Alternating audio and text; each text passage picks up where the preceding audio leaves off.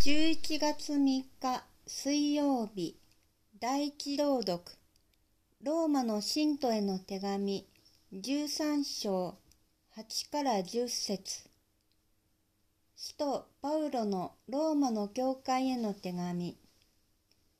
皆さん互いに愛し合うことのほかは誰に対しても借りがあってはなりません。人を愛する者は立法を全うしているのです。会員するな、殺すな、盗むな、貪るな。その他どんな掟があっても、隣人を自分のように愛しなさいという言葉に要約されます。愛は隣人に悪を行いません。だから愛は立法を全うするものです。